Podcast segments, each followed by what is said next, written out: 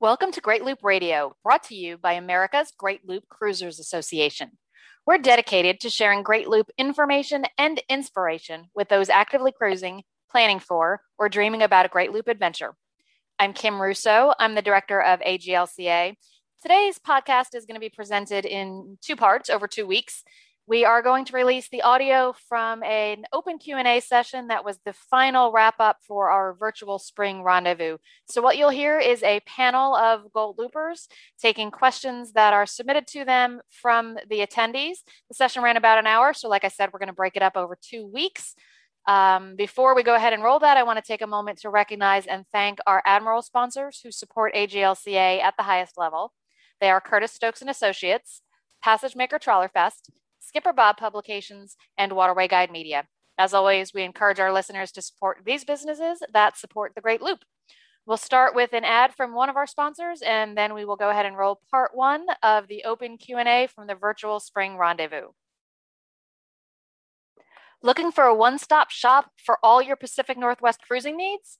Northwest Explorations is your full-service company offering bareboat charters, guided flotillas, powerboat training, service, detailing, and brokerage.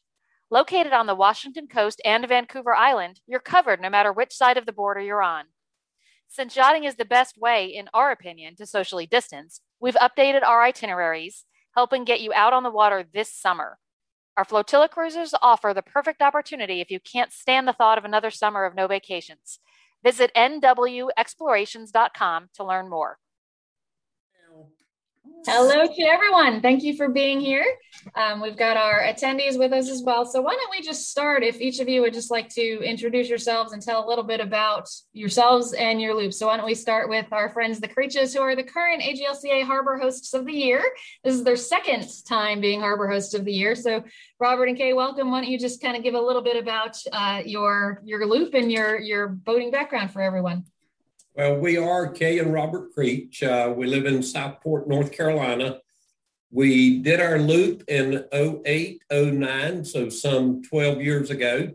We continue to cruise the East Coast and down to Florida each winter, except this year. We still have our boat that we did the loop on. Uh, when we purchased our boat, it wasn't just for the loop, it was for cruising and uh, had a great time on the loop and continue to love to stay involved. We've had, oh, six or eight loopers coming by Southport each day for the last week. So the spring rendezvous is upon us. and that's great to hear. It's nice to hear that everybody is out there cruising again because last year yes, at this time is. that was not something we could say was happening. So, welcome to Robert and Kay. Thanks for being here. Um, why don't we go to Ben and Laura Stein? If you want to give your introductions, please. For uh, Laura and Ben Stein, and we did our loop in 2016, 2017 with our two daughters, Molly and Madeline. They were six and nine the year we did the loop. They are 11 and just about to turn 14 now. We live aboard full time in Fort Myers now. So after we got back to Chicago, we came halfway back down again, and we have been here the past two, just over two years now and are enjoying being down here in Florida. I am harbor host down here in Fort Myers. We are from Chicago. Uh, I was harbor host there, so if anyone has any Chicago questions, we can usually answer those as well. Yeah, and I should also mention that Ben and Laura are family ambassadors for AGLCA. So if families out there that are interested in looping, they're available to answer questions. Um, I should also mention that both Laura and Kay are reluctant spouse ambassadors as well. So there are people you can reach out to if you're at all reluctant and just want a resource to kind of talk that through with, because there are all different reasons you may be reluctant, but you are not alone. And there are plenty who have been in that same position. So we like to offer those resources to you. So uh, let's go to Dave and Claudia Fuller, please. Hey, this is Dave and Claudia. We're full time living aboard our boat. We uh, left Fort Myers in June of 2015 on our first loop. Didn't get back till February of 2017. We went up to Maine in 20 summer of 2017. Uh, the there's too much to see and do in one loop, so we did it again in 2018. Got back to Fort Myers in January of 2019, and then we went north again and did what they call the Down East Loop, where we went up to Quebec City, around the Gaspé Peninsula, Prince Edward Island, uh, Halifax, back to Maine, and back down. And then last year in the COVID season, we went up and cruised inland rivers to Knoxville. And we're sitting in Clifton right now on the Tennessee River on our way to Pittsburgh this year. Our goal is to we've been we've put our boat in every state east of the Mississippi except for Indiana and West Virginia. So on our way to Pittsburgh, we'll do that. So we'll have been everywhere. Now, I, I think you asked me last time how many miles we've cruised. We're up to almost 31,000 miles now. Yeah, and, you've done just about all the side trips I can think of on the Great Loop. So usually when I have uh, questions about somewhat obscure rivers, I, I call Dave and Claudia because usually they've been there. Um, so we've got questions starting to come in, and just a reminder for attendees, you can type those into the Q and A. We prefer that over the um, chat because it allows us to mark them when we've answered them, and it helps us to keep track of things. Um, we so if your question is for a specific panelist, please include that so we can let them know that. Otherwise, we'll just kind of um, dole them out as, as seems to seem appropriate. Also, just a reminder, you are more than welcome to raise your hand. That'll indicate that you have a question you'd like to ask, and I can unmute your mic and you can ask your question verbally to our panel. So to kick things off, um, this is a great question. Patty is wondering, what is the single biggest challenge with navigating the waters of the Great Loop? That's probably a good one that for each of you to answer because I'm thinking each of you may have had a different single greatest challenge. So I'll give you a minute to ponder that, and if anyone has one they want to uh, chime in with, feel so free. For us, I think it's really easy. Um, we have a five foot draft boat props to the lowest part of the boat. It was bought for the Great Lakes, re- wasn't really purchased with the loop contemplated. And so for us, depth was far and away the greatest challenge. Um, you know, uh, tides were a new dimension to us. Tides we eventually came to really appreciate because they're frequently the only thing that gets you through some areas. Um, but the the additional dynamic of uh, shallow water and, and navigating that is, is something new for those of us who started our boating on the Great Lakes. And so, Ben, with a five foot draft, because we get this question a lot, you know, someone will say they have a five and a half foot draft, um, you know, or they draw close to six. Can you do the loop? Um, and it's a tough question to answer because you can, but you're confirming that you're going to face some additional challenges with that. So, if you were buying a boat specifically for the loop, um, you know, you've had your boat for a long time now, you live aboard with your family, it's your home but if you were buying the, the boat specifically for the loop, would you choose this one again, or would you look for something with that doesn't draw quite as, as much? We, yeah, as Laura just said, we would, and, and have been for three years, but haven't found anything that checks all the boxes that this boat checks and uh, also presents either a shallower draft, which in the size that we're looking for isn't super likely, but um, a, a, keel lower than the props would be a great uh, aid to our navigation. Um, I should mention we're on a Carver Voyager 570, um, and you know you you you are absolutely right. You can do the loop in about a good bit deeper than this one. Um, we have logged huge stretches of the loop with absolutely no problems with depth, and then we've had a few areas where we've had a lot of troubles with depth in somewhat rapid fire succession. Um, some of that's luck of the draw. Some of that's the particular year you're traveling in, especially on the rivers, about whether they're in flood or they're uh, they're skinny. Um, and the the reality, to, in my mind, is that as you get over about four and a half feet, um, it just gets a little bit more difficult every inch that you pick up. Uh, mm-hmm. You can do it, but every inch you pick up, some of your options fall out. Um, we did it. We've done Canada. We did the Trent. We got through all of that. We were advised in Canada for the Rideau not to do it by the lockmasters there. We talked to them and they said we wouldn't do it with that boat. But we did the Trent, no problem. Never touched a thing all through Canada with all the rock. Um, you know, our biggest problems have been in Florida, where it's, but it's you know mostly soft, silty bottom that's not really going to do huge amounts of damage, unlike the rock in Canada. Still an issue, but if you have heal, you sort of bump right through that if you have a problem. Okay. Yeah, we've touched bottom relative to folks who have a keel. We've probably touched bottom very few times. Mm-hmm. Each of those events is much brighter in our minds than it probably is for people with a keel who, you know, rub a little and uh, a little shallow here. Keep on moving. Got it. Thank you for that. Um, Fullers, did you want to say what your biggest challenge in navigating is? I think uh, it was figuring out the weather. We're from Texas, and you know, from about February to October, it's just hot and a light breeze, and weather isn't a big deal. You know what's going to happen. You get on the loop, and every area that you go through is different. You know, it's different in Florida. There's weather patterns in Florida that are different than the weather patterns on Chesapeake Bay, different than the weather patterns on Lake Michigan. And uh, it took us a little while to figure out that hey, we're going to use a the the thumb rule that you'll see quite a bit is less than 15 mile an hour winds, less than two foot waves. And if those things aren't there when we're checking the weather, then we're not leaving the dock. After we kind of put that in place, it really wasn't a challenge anymore. But uh, on the Chesapeake Bay in 2015, uh, we got in some seven foot waves when a storm came out of nowhere. Supposed to have been south winds all day, and then it got glass smooth.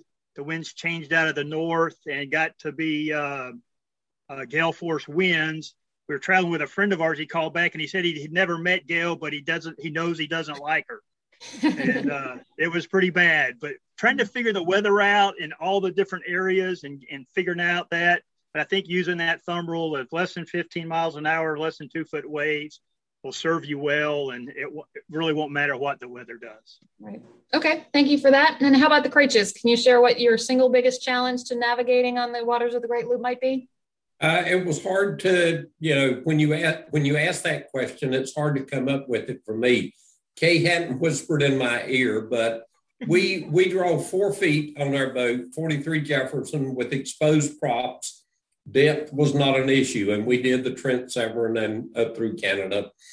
Uh, I thought when we were leaving that the single biggest problem would be Kay leaving our seven grandchildren she seemed to get over that the first day, so that wasn't a problem. Uh, I think the single biggest problem was getting off the boat when we got back home, Kim. We stayed on the boat three weeks after we got back home because we didn't want to leave. So, you know, a lot of boaters are have anxieties about the tides of the coastal waters who've never lived on the coast. You're going to learn that pretty quick, and that's not an issue. But getting off the boat when we got back home was it. Well, and I love that story because I've heard you tell that before, Robert. And you know, would just love to share that not only did they not get off the boat for a few weeks after they were home, but they were literally home. Their boat was docked outside of their house.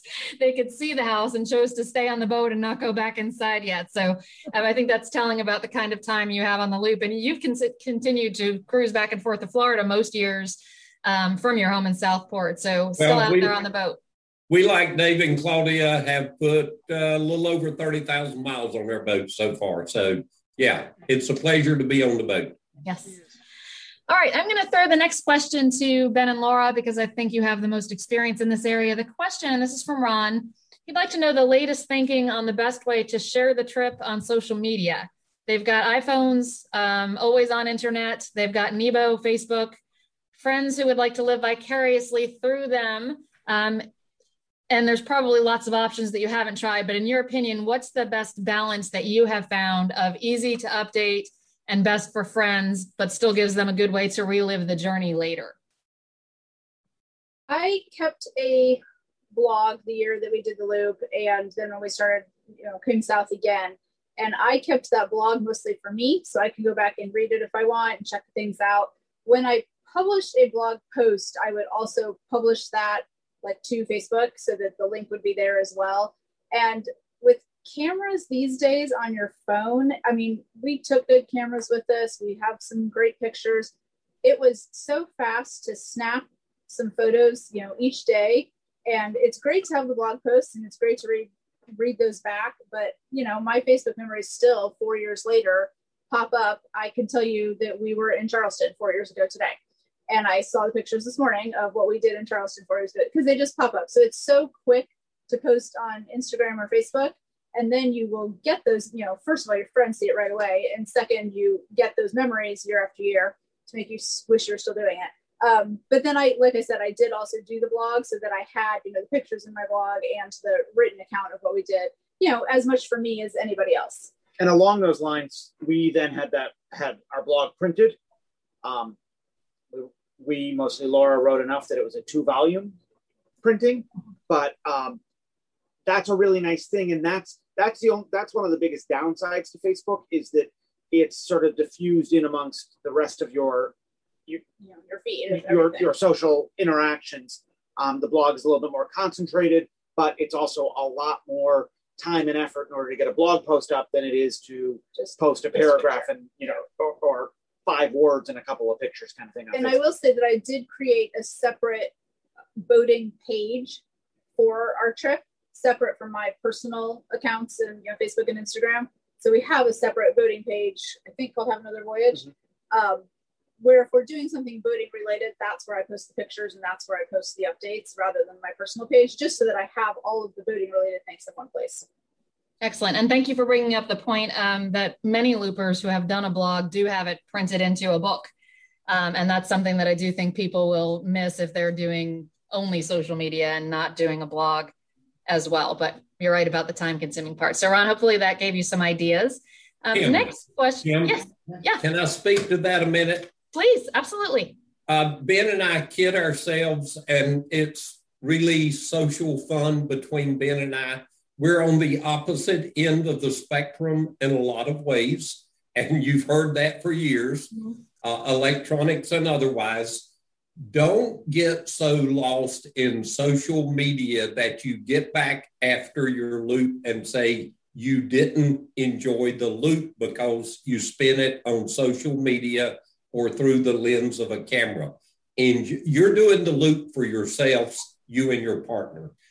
Don't lose that in trying to share it at that time with everyone else.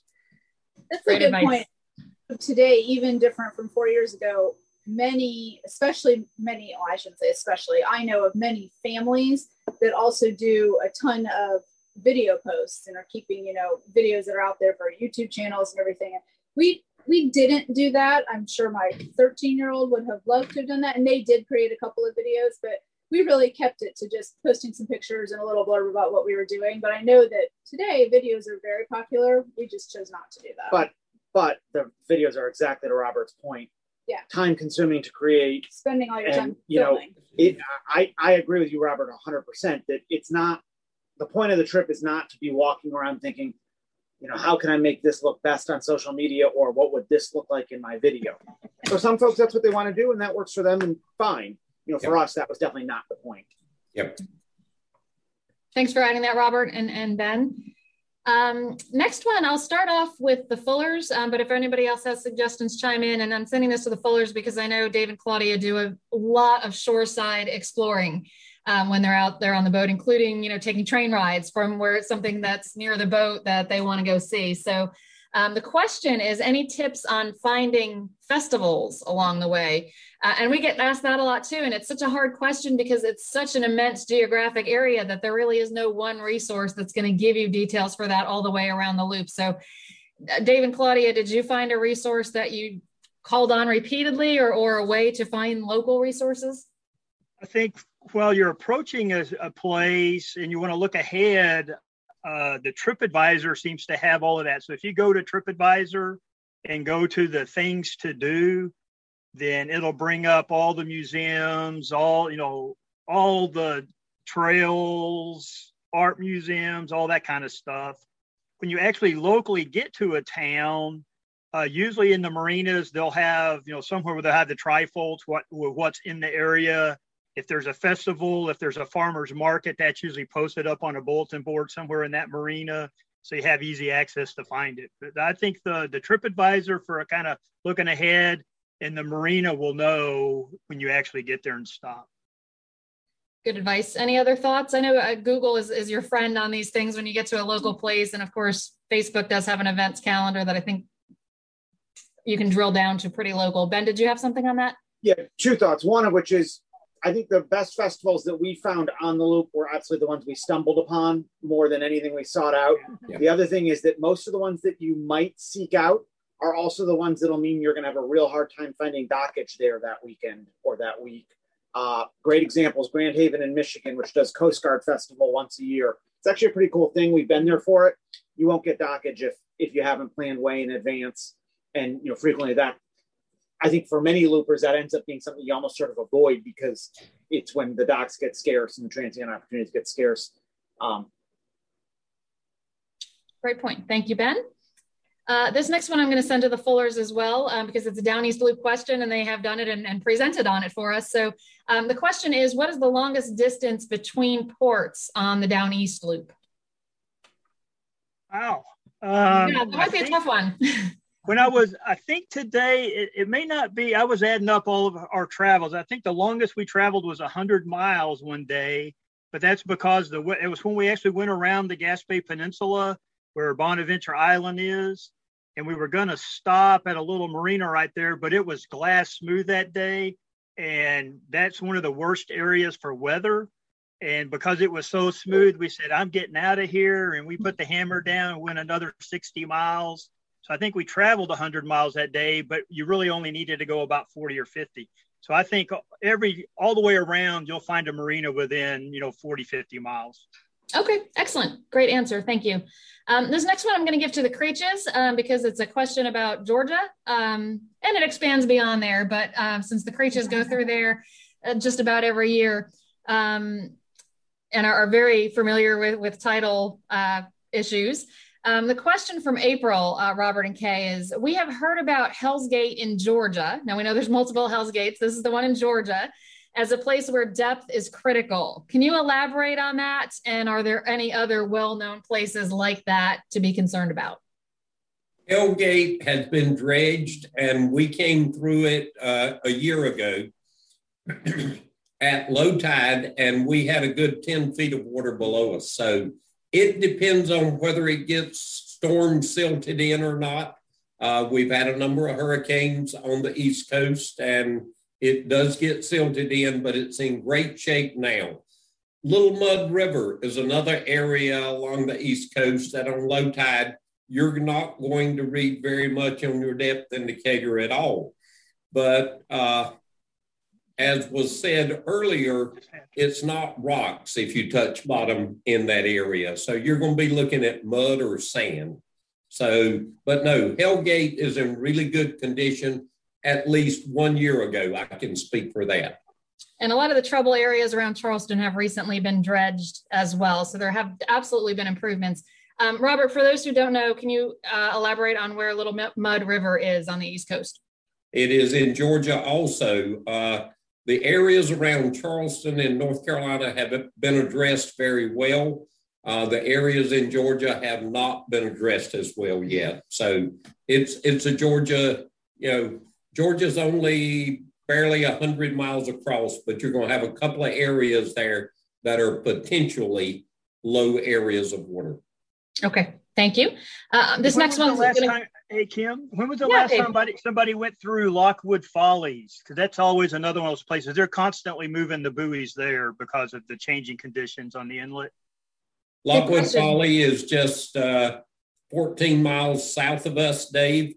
Uh, the buoys have been moved. They're deep water. If you follow the buoys, uh, as we preach over and over again, don't f- blindly follow your magenta line on the chart. Look out the front and follow your day marks. The day marks are in perfect shape at Lockwood Folly Inlet.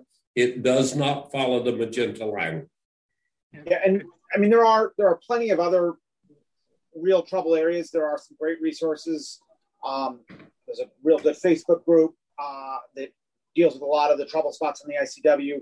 You know, one of the absolute perennials is the Ponce Inlet and constantly moving stuff there. Just heard from friends who went through and boat aground, you know, right next to them. There definitely play. There are places where you certainly want to be on your toes, and some of those places, the it's exactly as Robert said. Follow the day marks, and all will be well.